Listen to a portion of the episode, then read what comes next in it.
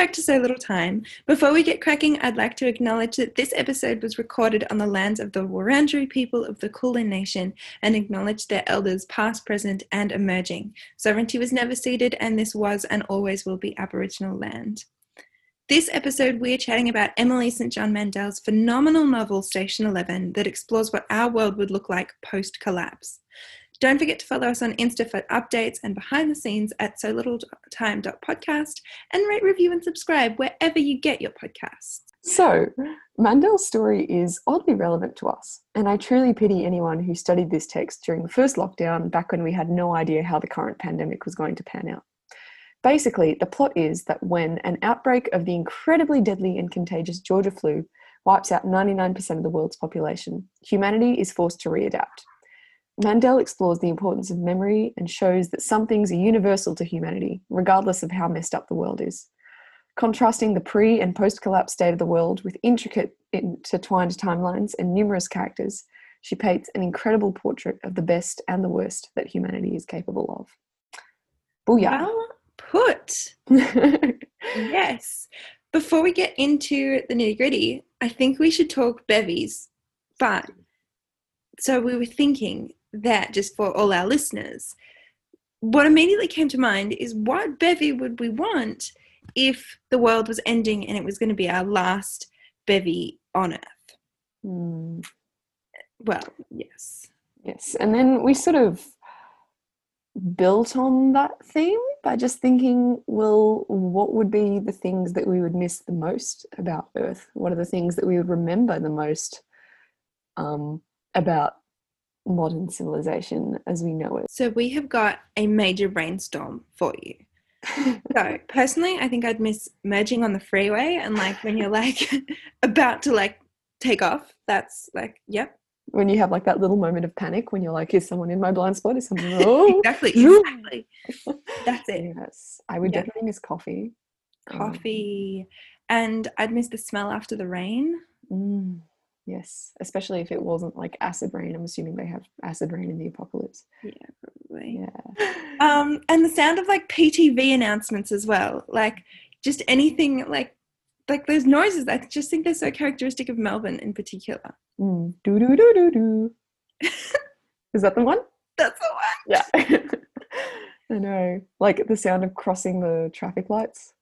Oh, the yes. Um, and then the turbo, like just other like technological things as well, like the those like escalators, but the really long ones at the airport. Oh yeah, and you step on them, and it's like you're going turbo speed. Yeah, you're like you're just beating everyone because everyone else is just walking on the normals. Should we do the rest in like rapid fire? Yes. Okay. Okay. Go. Okay. Being double bounced on trampolines. Ice cream, specifically Mr. Whippy. Cinema movies. The smell of popcorn. The noise of magpies in the morning. Late night drive through Macca's. Clean sheets. New socks. Jumping into the shower when you're cold. Dancing even when the party's really crappy and you just go for it. And anytime in such situations that 1000 Miles by the Proclaimers plays. I love it. I think we've well and truly covered our bevies. Yeah. So head over to our Insta and tell us what you would miss. What's your like number one thing that you'd just really missed your experience on it. Yeah. Anyway, so to jump into the text and away from our own like little ideas, um, have you seen this like epi- epigraph? that- yes, the little the section of the poem by what was his name? I think he's Polish, so we maybe we won't try and pronounce that. Yeah, I think he potentially might be, but you know, great poet. yeah. So, do you want to read out that epigraph to people that haven't quite read along yet? Yeah, so it says the bright side of the planet moves towards darkness, and cities are falling asleep, each in its hour. And for me, now as then, it is too much. There is too much world. Mm. So, what do you think now that we've read the text? What do you kind of make of that? Where do you see it linking to the story? Hmm. I sort of see that as sort of because within the story you have these parallel timelines. We have the post collapse world and the pre collapse world. And for me, this epigraph kind of talks about that moment in between, that moment of transition, like the world is slowly falling asleep, the cities are falling asleep, and also that last line, there is too much world. I think this is something I sometimes relate to, but it kind of feels like the poet is saying, you know, too much. We've just reached our capacity as humanity, and it's time for us to stop and slow down and regress a little bit because everything's just going too fast and there's way too much going on. And that is that's a really interesting point, actually. Like, when do we reach the the pinnacle of human civilization? When can we when do we stop progressing and actually just reach like you know the maximum progress yeah. um, and i suppose he's claiming that that's been done already yeah which is pretty interesting scary it's the turning point of the parabola Ooh, you didn't. I did it. I, I brought back my my methods knowledge many years ago. um, yeah, I'd be interested to know when he wrote that though. Yeah, I think it was he was nominated as a laureate for something for that poem. I'm trying, I can't remember what. wow. yeah. I don't know. I feel like that feeling of like there's just too much world is something that definitely relates to the last pandemic as well. Mm. Like I know a lot of people were saying when it first happened, like this is a good thing because the lockdown is going to force us all to slow down. Like life on Earth was just getting crazy, and now we need to stop and reassess and reevaluate. Yeah, and I think people at the time were really keen to see the bright side of things, and it was a general feeling that a few a few months off might be okay. Yeah. Um, well, yeah. Speaking of the past and that first lockdown when we all had no idea what was going on, shall we talk about memory? Yes, we definitely should. I think what what sort of immediately stood out to me reading the text was Mandel's kind of handling of childhood trauma I thought she she did a bit of a a bit of a number on it. Like I don't know. So sorry, that sounded really like, yeah, she's she's messed it up. No, she hasn't. I thought it was just interesting that she seems to make this claim that childhood trauma and what you experience as a young person is almost more erasable or it's less impactful than adults that remember fully what happened. And you know, I haven't actually sort of looked into it or studied it in any way, but I wonder if that's accurate and whether you know it is children that are least impacted by really terrible things happening in their lives. Mm-hmm. Um, yeah, and that sort of you pick up on that when there's like um, them just not not remembering or Kirsten how she blacks out really difficult times. Um, yeah, I mean, like I guess it does make logical sense for the the people with the most life left to live to be less impacted by terrible things that happen to them. But yeah, I guess it also raises the question of, you know, whether it's better to remember or to forget really traumatic periods.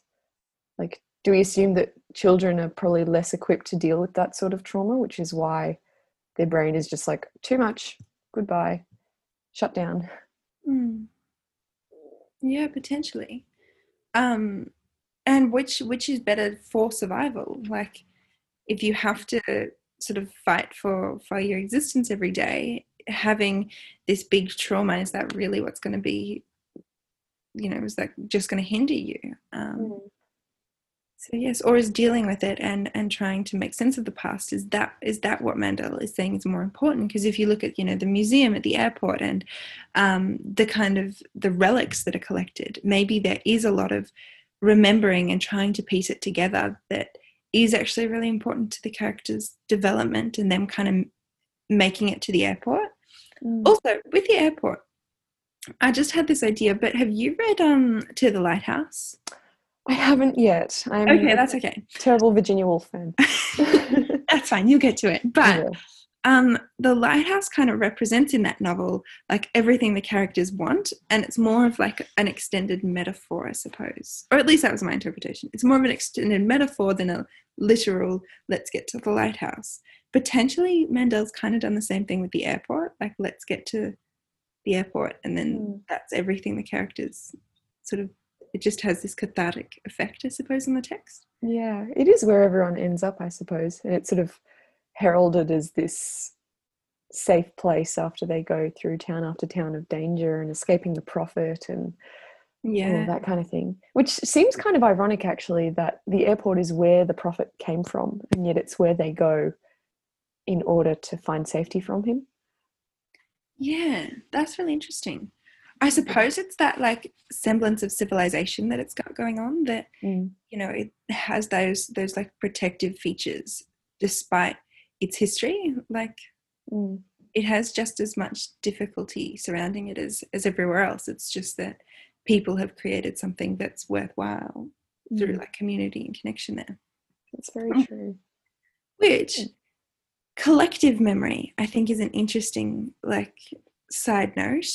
Um, and what of the world's memory is sort of of what life was like before is remembered that is sort of lost through generations. So how I think that's an interesting way, interesting thing from the text, how you know some people think that children shouldn't be taught of history and of the the collective trauma whereas others are like no it's essential. We have to tell them you know the great heights that we got to.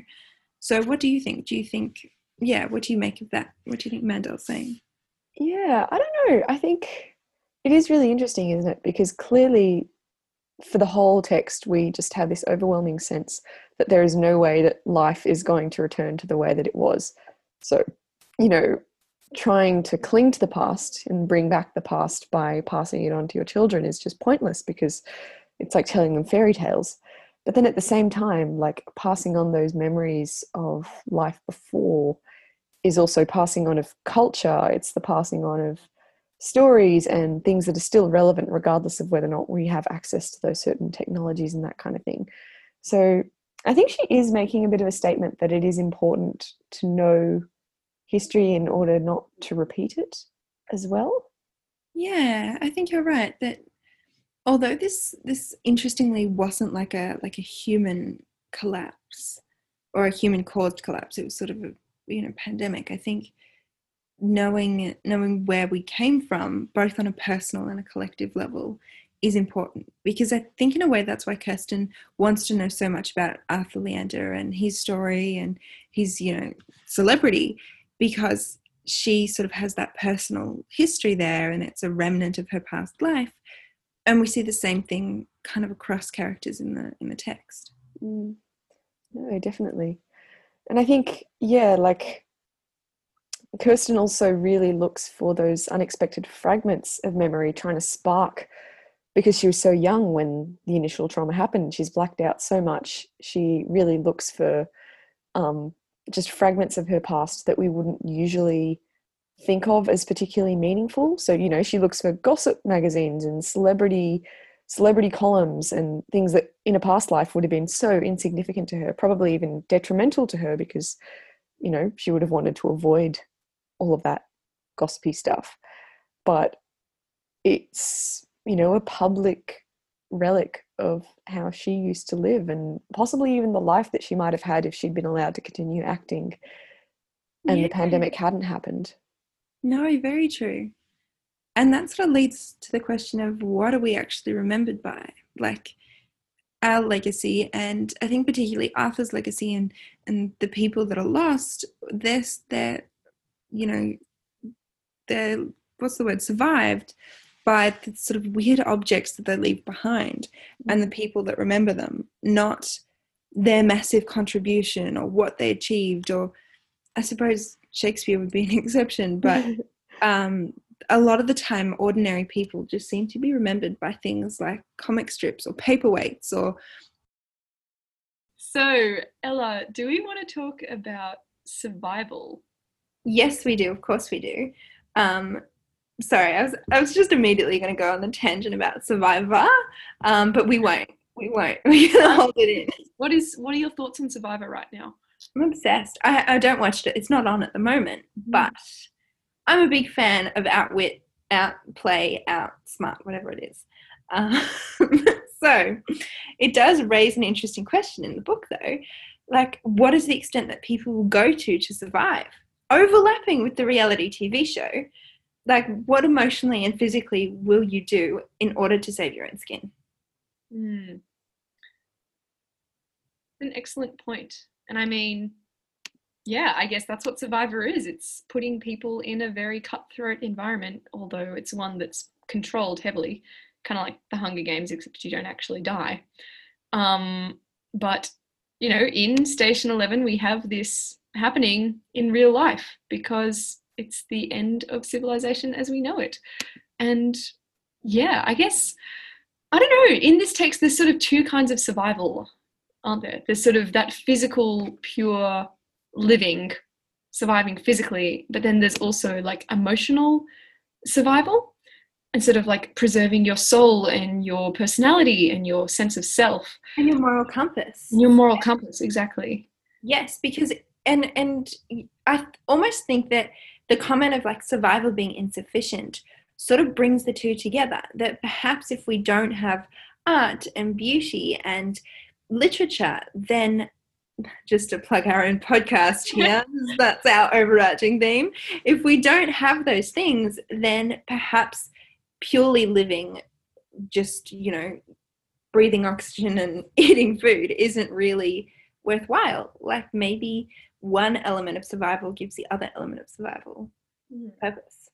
Which is so interesting because, like, I don't know if the world as we knew it had ended. Like, we see so many examples in the text of people trying to search for some sort of deeper meaning beyond just fulfilling their own physical needs. You know, whether that's um, the creation of the museum in the airport or um, the creation of the traveling symphony so that people can continue their art or even you know creating a cult um, of doomsday believers in order to believe that there's some sort of reason and some sort of meaning to to the crap that's happened to you. Absolutely. And that's almost the cult thing is sort of an extreme version of it. But even people who are you know sort of remain neutral or remain without affiliation they they do things that, are, that just become tradition and sort of just form the the habits or the form meaning without it being sort of really intentional like the bonfire or just not touching that plane that everyone knows is filled with people who had the virus like those things that are just habitual sort of in a way form a bit of a culture and form like a reason to to keep going or like a pattern in a way yeah. What do you think yeah. yeah and i think that really links into the idea of like survival of civilization as well as survival of individuals like what you're saying is that humans will always find a way to recreate culture and come back to some sort of i don't know like communal uh, purpose for life. Um, and even if you know we don't have electricity and technology and all those sorts of things at the start as you said humans will always find a way to um, reinsert meaning into their lives. Um, and then we sort of see at the end of the of the text when they first see those electric lights coming on in the distance from the airport not only is that a massive moment of hope but i think it's also like a really symbolic clear um, indicator that civilization will always return in some form or another.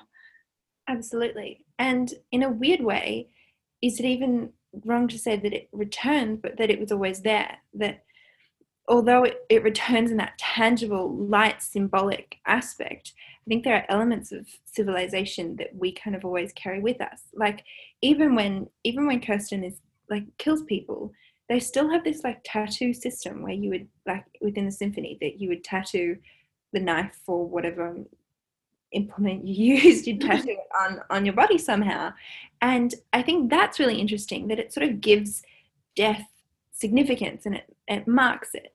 Or the little town that has, you know, tombstones and there's still things that people continue to do that are sort of that are sort of like moments of civilization or patterns that we inherited from civilization. It's like we always try to find ways to make order out of the chaos.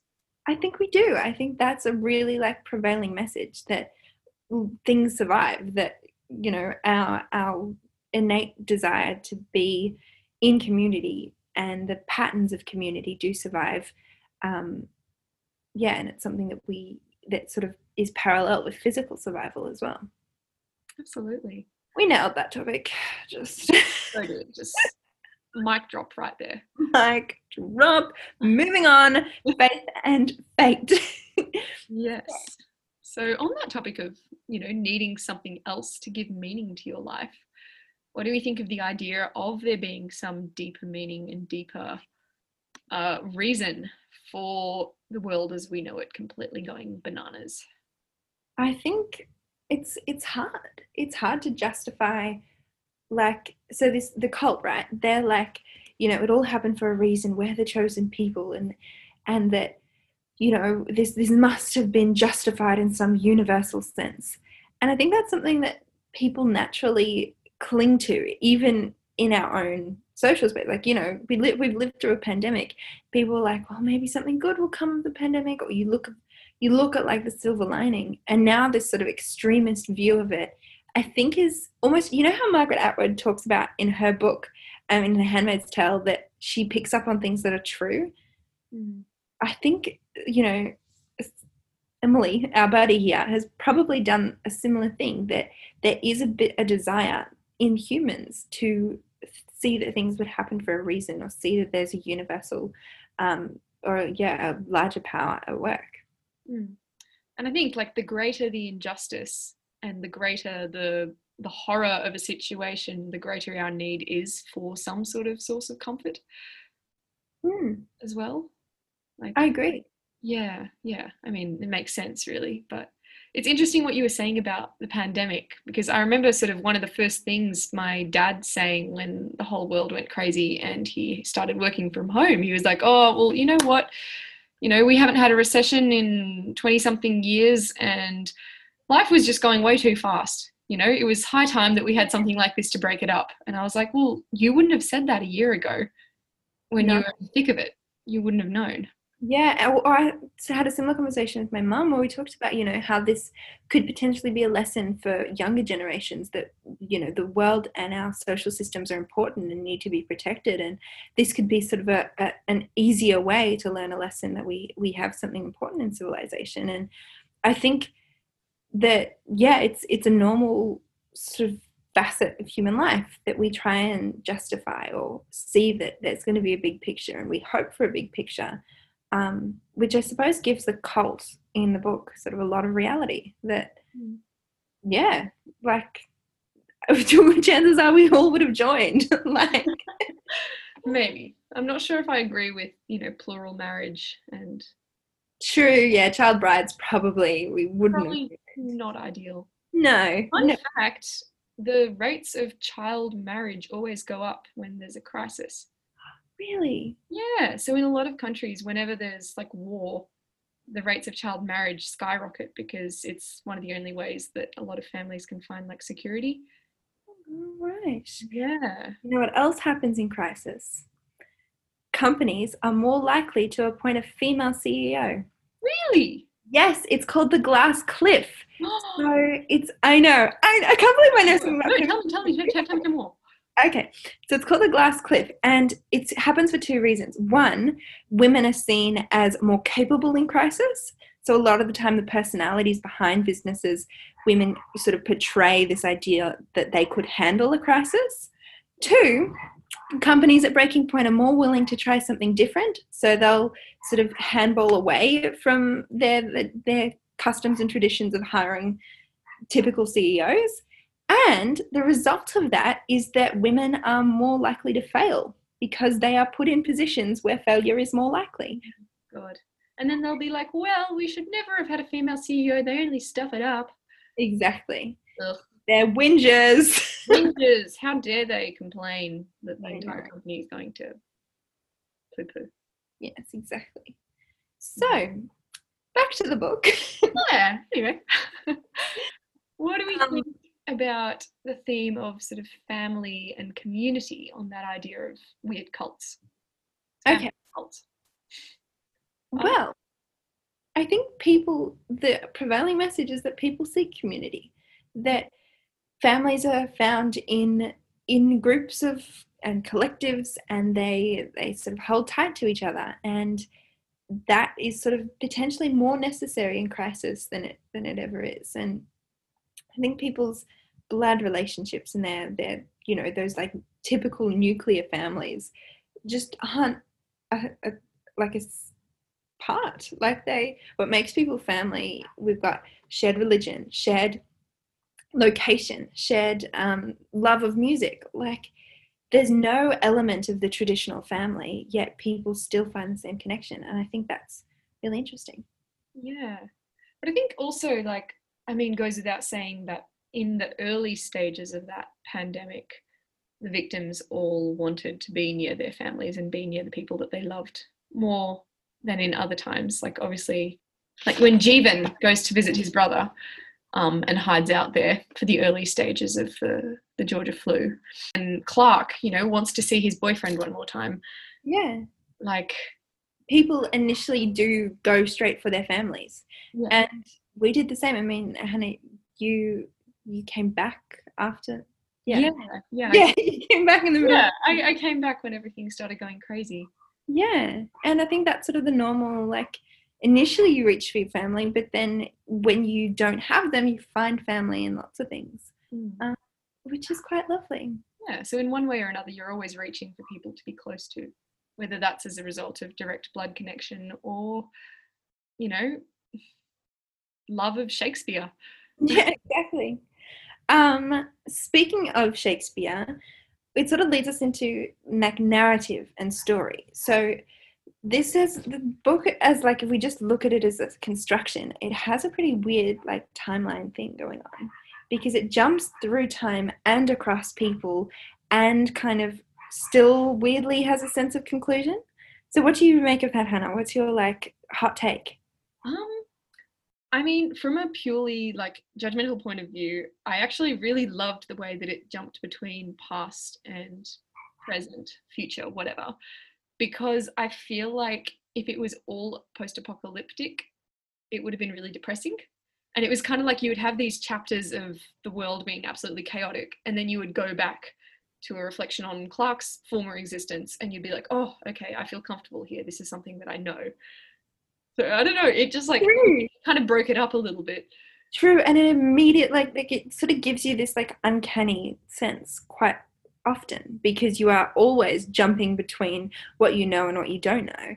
Mm. And I think a similar thing is like achieved when we kind of lose Jeevan Jeevan for a while because he starts so I, I like noted this down that he starts as almost the protagonist that if you didn't know like the rest of the book you'd be like okay well this like ambulance guy that saves arthur he's got to be a key character.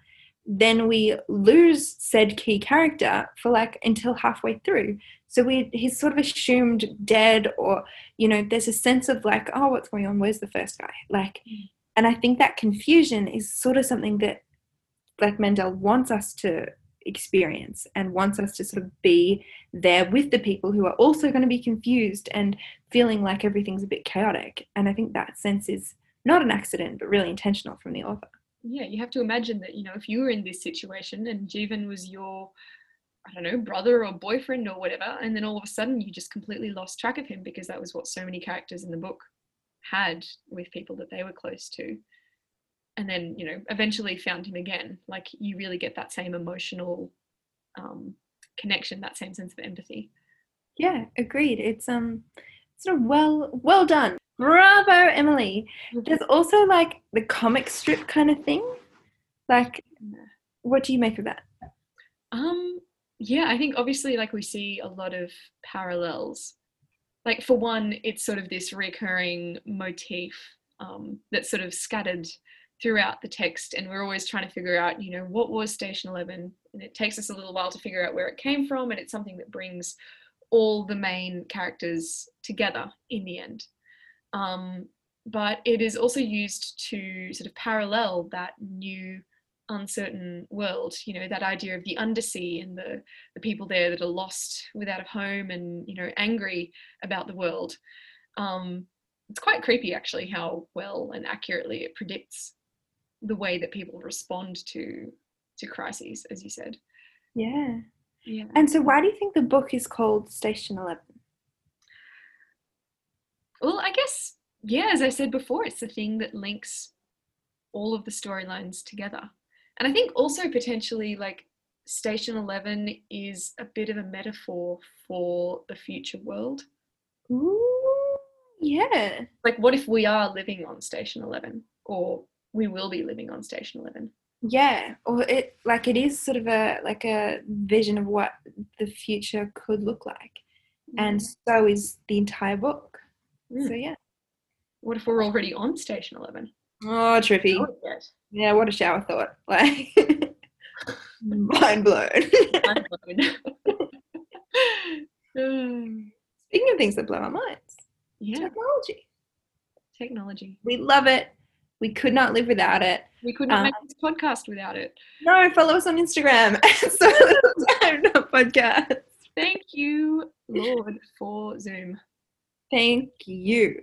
So, the machine of civilization. It's a pretty like interesting little metaphor that I think that comes up quite a lot about this sort of like being like, cogs in it and that it sort of moves mechanically.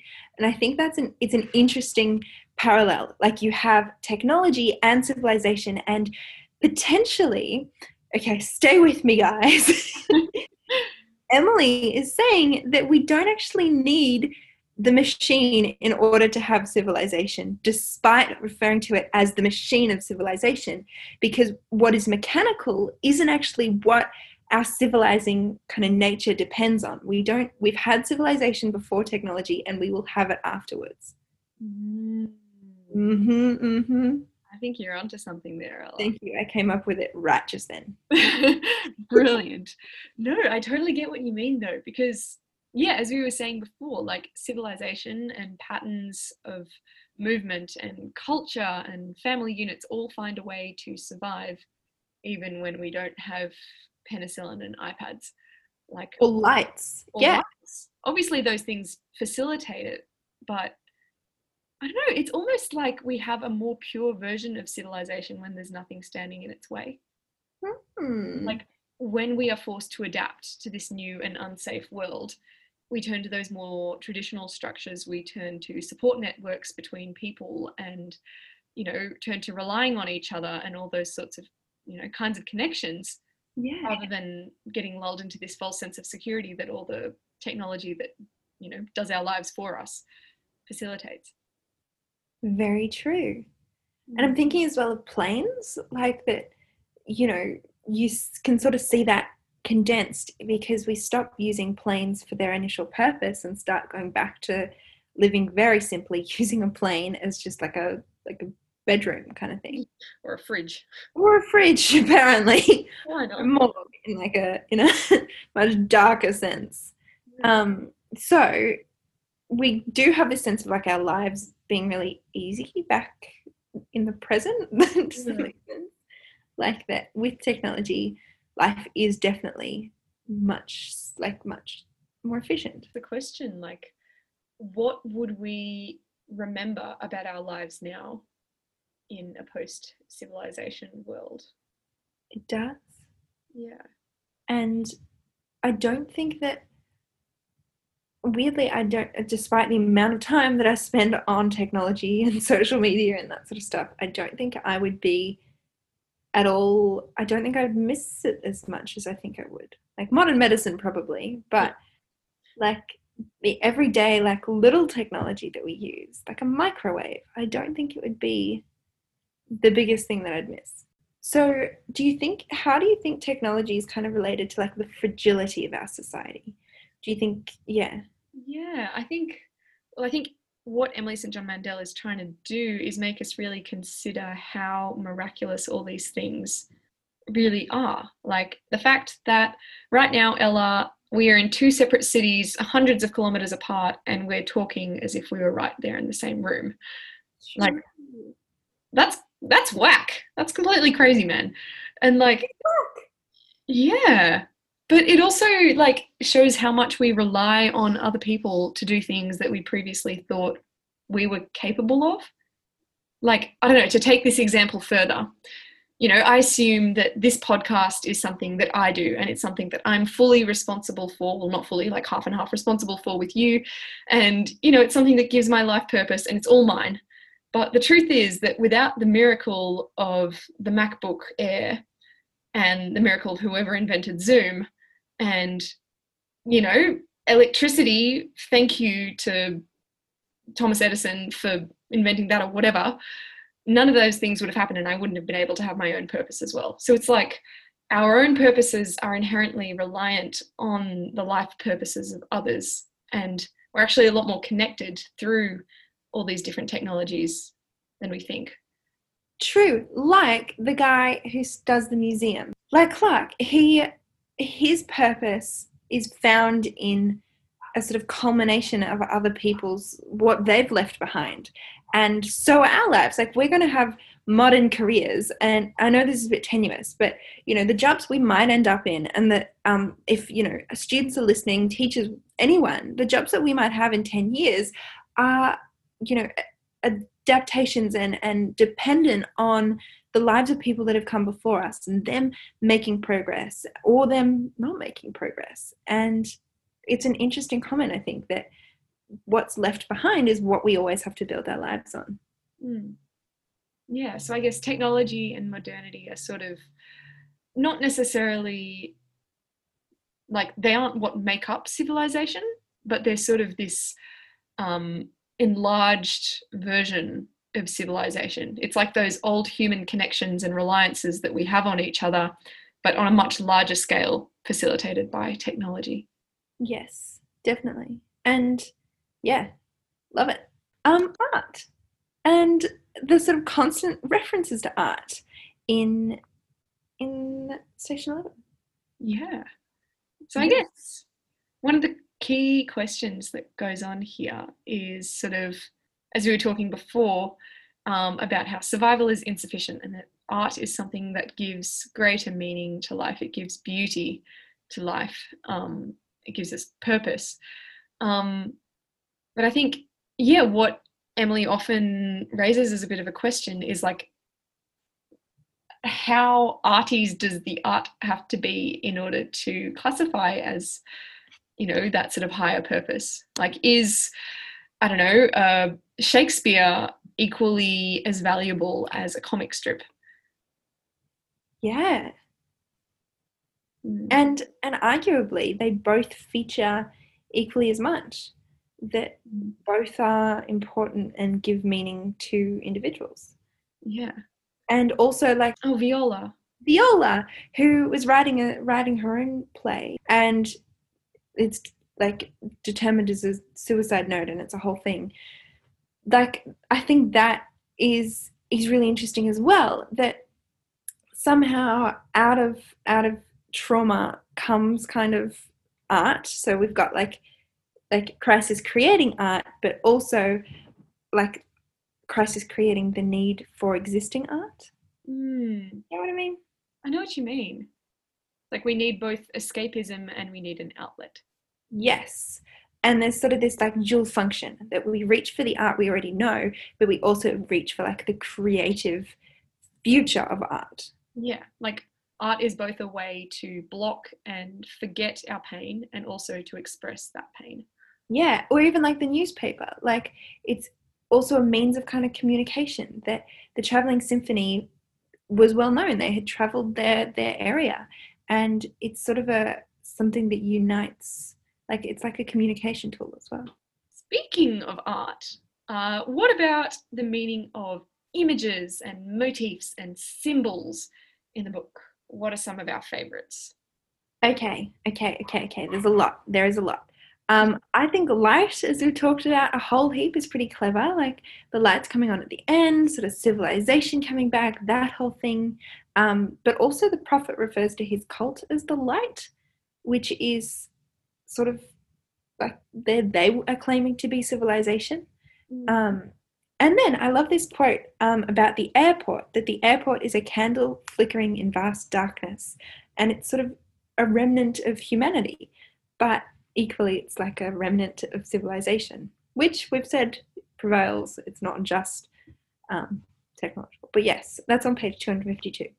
Absolutely, and especially with that quote, I love that the airport is referred to as a candle, like that more primal form of light rather than electricity. I didn't even think of that. Yes. Yeah. So, like, obviously, electricity and the modern age and the modern world are kind of synonymous in this text, but we can still have light without that, uh, you know, modern technological advancement, and we can still therefore have civilization and what civilization and humanity are primarily about without technology and modernity, as we were saying before. Yeah. Hmm. Okay, your turn, Hannah. Pick a pick. A, Oh, okay. Um, I like dogs, so I'm going to say that Luli the dog is a key motif.